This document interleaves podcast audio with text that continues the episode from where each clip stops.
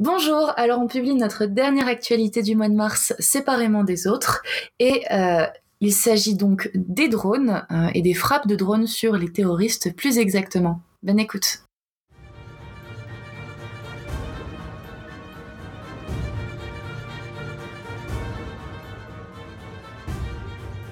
Alors, vous avez peut-être vu passer il y a quelques semaines euh, des informations sur deux djihadistes français, Fabien et Jean-Michel Klein, qui auraient d'ailleurs été impliqués dans les attentats terroristes du 13 novembre et qui ont été tués par euh, une frappe déclenchée par un drone. Cela a donc été fait dans le cadre de la coalition internationale qui se bat contre Daesh en Syrie et en Irak. Et selon David Cumin, professeur qui a d'ailleurs été le nôtre également, la guerre contre le terrorisme est une étrange guerre où l'on préfère tuer ses ennemis plutôt que de les capturer. On peut donc dire que le drone est l'arme par excellence de ce nouveau type de conflit. Voici l'explication du pourquoi utiliser des drones. Mais plein de questions se posent vis-à-vis de, de ça, notamment des questions éthiques. Alors, Océane va aborder toute cette question avec vous, et d'ailleurs, je pense qu'elle en a hâte. Mais avant ça, j'aurais voulu faire un petit retour sur ce qui s'est passé dernièrement dans ce domaine. Alors, les drones sont aussi très utiles pour du renseignement. Euh, c'est d'ailleurs pour la question du renseignement, mais aussi pour euh, toutes les attaques qu'elles peuvent perpétrer, euh, que même ceux des particuliers sont interdits à de très nombreux endroits, en ville notamment. Alors, petit instant définition parce que c'est jamais inutile. Un drone aérien, c'est un aéronef téléopéré, donc un robot aérien.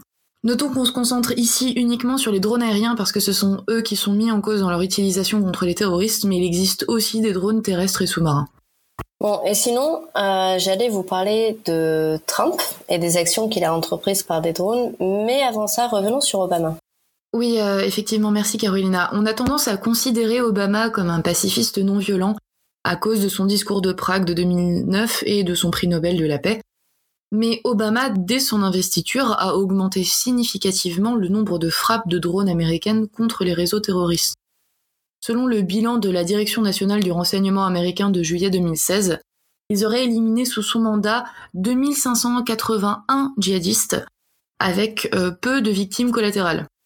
Lors de sa première année euh, passée en mandat, euh, il a autorisé 53 frappes ciblées et il en a autorisé 550 en tout cumulé sur ses deux mandats. Et avant de quitter la Maison Blanche, il a signé un décret afin d'encadrer un peu plus étroitement l'usage des drones. Donc Trump et ses frappes de drones contre les terroristes ne sont ni nouvelles ni en contradiction avec la précédente administration. Mais il encadrerait moins bien apparemment l'usage de ces drones euh, malgré, le décret Obama et il a donné un peu plus de latitude aux chefs militaires sur le terrain afin de décider de l'opportunité ou non d'une frappe impliquant un drone. Bon et si déjà à l'époque d'Obama ça ne rigolait pas trop, avec Trump ça s'est carrément empiré. Les États-Unis utilisent donc énormément les drones dans leur lutte contre le terrorisme. Et c'est aussi beaucoup le cas en Afrique, notamment en Somalie, afin de combattre le groupe djihadiste appelé Al-Shabaab. Ainsi, en 2018, plusieurs centaines de personnes ont été tuées lors des 33 raids aériens.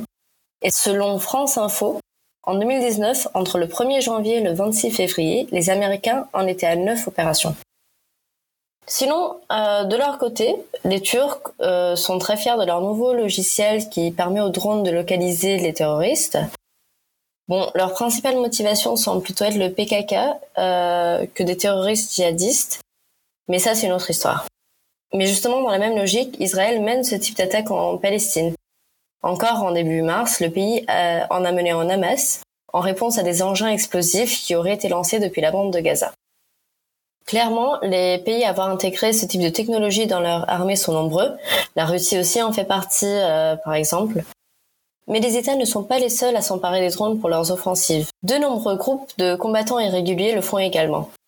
Nous avons évoqué la Turquie euh, juste avant et le cas du, du PKK. Ce groupe utilise également des attaques de drones pour attaquer la Turquie. En début mars, les autorités turques auraient été en mesure d'en empêcher 12. Euh, les drones peuvent donc être un outil pratique euh, pour les États, mais cela va dans les deux sens. Ça peut aussi être très pratique dans le cadre d'une attaque terroriste, euh, comparé à notamment d'autres ressources qui peuvent être euh, beaucoup plus chères. Et cette question est une inquiétude pour beaucoup. Oui, alors je te rejoins sur cet aspect pratique. Parce que en soi, les drones de combat ne sont rien de plus que des avions télécommandés, armés et équipés d'une caméra. Contrôlés à distance par des opérateurs depuis une base militaire, ces appareils permettent non seulement de surveiller, mais aussi d'intervenir directement dans une zone donnée. D'un point de vue stratégique, selon l'expression célèbre du lieutenant général américain David Deptula, ils permettent de déployer la puissance sans déployer la vulnérabilité. Alors, je reviendrai bien sur l'histoire du drone, euh, qui naît aux États-Unis au début des années 70 avec John Foster, mais on ne veut pas partir sur un épisode de deux heures, donc ce sera pour une prochaine fois. Ce qu'il faut comprendre, c'est que l'utilisation des drones est normalisée au début de la lutte contre le terrorisme dans les années 90, d'abord pour du renseignement. Ce n'est qu'avec la menace d'Al-Qaïda en 99 que l'on pense réellement à armer les drones. Alors, tu voulais nous parler d'éthique du drone, mais j'aurais bien aimé qu'on parle de droit avant. Est-ce que l'utilisation du drone est légale? Alors, le droit international humanitaire, que j'appellerai DIH à partir de maintenant, interdit les armes qui ne permettent pas de respecter les principes généraux de nécessité, de distinction, de proportionnalité, de précaution et d'interdiction de causer des maux superflus. Mais ça, vous le savez déjà si vous avez écouté euh, Aurore à l'épisode précédent. Ce sont les caractéristiques d'une arme et non leur utilisation qui les rend illégales. Par exemple, vous avez le droit d'avoir un fusil, c'est légal, euh, peu importe que vous vous en serviez pour tuer un lapin ou pour tirer dans la foule, l'arme est légale. L'utilisation, en revanche, c'est une autre question. Les drones armés ne violent en soi aucun des principes du DIH. Leurs missiles sont les mêmes que pour les engins habités. Certains pensent même que grâce aux multiples opérateurs et à l'environnement calme de décision, dans un bureau, on pourrait penser qu'ils respectent mieux les principes de proportionnalité, de précaution et de mots superflus à éviter. Surtout que la proportionnalité ne s'apprécie non pas au nombre des morts, mais à la nécessité militaire et à l'avantage stratégique que ça peut rapporter. Mais, selon Stuart Kazem Maslen, le directeur des recherches à l'Académie de droit international humanitaire et des droits humains à Genève, les frappes de drones américaines se basent sur des indices et pas des preuves, ce qui serait donc contraire au DIH. C'est bien la politique des signature strikes qui est dénoncée ici, c'est-à-dire le ciblage d'individus suspects ayant le même comportement que des terroristes, et pas les personality strikes, qui visent eux des cibles au préalable identifiées. Les signature strikes représentent une proportion plus, importante que les personality strikes. Donc ces euh, signature strikes, euh, ça a déclenché un débat qui s'est étendu à la notion de drone en tant qu'arme, indépendamment même de cet emploi qui est contesté. La réaction du sens moral commun face à la nature du drone et l'image que euh, les personnes ont en tête est assez caricaturale mais moralement choquante pour une partie de l'opinion. C'est un fonctionnaire dans son bureau sécurisé qui peut tuer un combattant afghan impuissant sans courir le moindre risque. C'est un lâche, selon euh, uniquement la caricature qu'on a en tête, hein, pas en réalité. C'est pas la première fois qu'on accuse une arme d'être une arme de l'âge d'ailleurs. Ça a été le cas euh, assez connu de l'arbalète, que le, deuxième concile de Latran de 1139, donc il y a un petit moment, sous la présidence du pape Innocent II, a interdit l'usage de l'arbalète. Alors mais seulement dans les combats contre des chrétiens, pas contre les autres, parce qu'elle était trop meurtrière. Ils, ils ont menacé les fabricants d'arbalètes d'excommunication. Parce que Pierre Jean-Baptiste Le Grand Dossi disait qu'avec cette arme perfide, un poltron peut tuer sans risque le plus vaillant des hommes. Mais alors, cette interdiction n'a pas suffi à empêcher Richard Cœur de Lion et Philippe Auguste de développer leurs propres équipes d'étriers. Ce que je veux dire avec cet exemple, c'est que euh, quand on la qualifie d'arme de lâche, c'est pas la première euh, qu'on qualifie comme ça et que finalement on décide d'utiliser. Il y a des alternatives à l'utilisation de drones comme l'utilisation des avions ou des hélicoptères, mais ils n'offrent pas les mêmes avantages et inconvénients tactiques. Oui, et on les utilise toujours beaucoup, hein, les, hélicoptères et les avions. Les drones sont un simple ajout à l'éventail tactique que peut utiliser le politique pour, se pour servir une stratégie donnée. En fait, ce qui pose vraiment problème aujourd'hui, c'est l'idée de l'automatisation du tir le tir défensif, par exemple la défense antimissile balistique, c'est pas un problème, contrairement au tir offensif. Et c'est aussi la question de l'intelligence artificielle et de la prise de décision. Où se trouve l'humain? Alors, il existe trois modèles théoriques. Il y a le Human in the Loop, donc c'est un homme qui choisit la cible et qui décide du tir, ce qui est le cas aujourd'hui, mais c'est le robot qui exécute. Le deuxième modèle, c'est le Human on the Loop. Donc en fait, c'est le drone qui cible, mais euh, il doit agir sous la supervision d'un humain qui peut arrêter à tout moment et directement l'action du drone. Alors ça semble être un développement plausible euh, avec, euh, avec justement le développement des IA. Et le troisième modèle, c'est le human out of the loop, où là il y aurait zéro intervention humaine.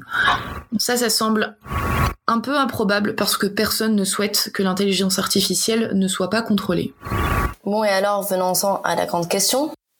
Est-ce que le drone est moral? Alors, il n'y a juridiquement pas de perfidie dans le drone. Euh, mais la distance qui sépare le tireur de sa cible rend selon certains inacceptable la symétrie du risque. La question ici est en fait celle des nouvelles technologies et de la place de l'humain.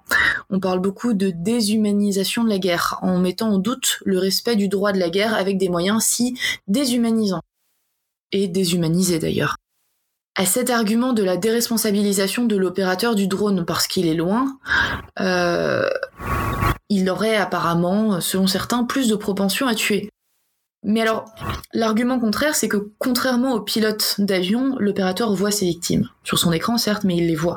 On parle de déshumanisation de la guerre, euh, comme si la guerre était si brave et humaine en réalité. Alors, certains argumentent que, distant du combat, l'opérateur de drone n'agit pas par peur, par haine, par adrénaline, il aurait donc moins tendance à commettre des crimes de guerre. En plus, il est enregistré en permanence, donc le contrôle le rendrait plus responsable. Est-ce que le drone est moral? Je pense que c'est une question à laquelle chaque personne peut avoir une réponse différente. Il n'empêche qu'elle ne paraît pas être illégitime en vertu de la moralité qui s'exprime du droit international humanitaire. Comme le dit Jean-Baptiste Jean-Jean Villemer, le directeur de l'IRSEM, L'indignation morale suscitée par les drones et l'éloignement du combattant témoignent de la persistance de la conviction que le corps à corps, le risque physique, est le seul étalon digne de la vertu du combattant. Et je vais vous laisser sur cette très belle citation. Merci de nous avoir écoutés et à bientôt.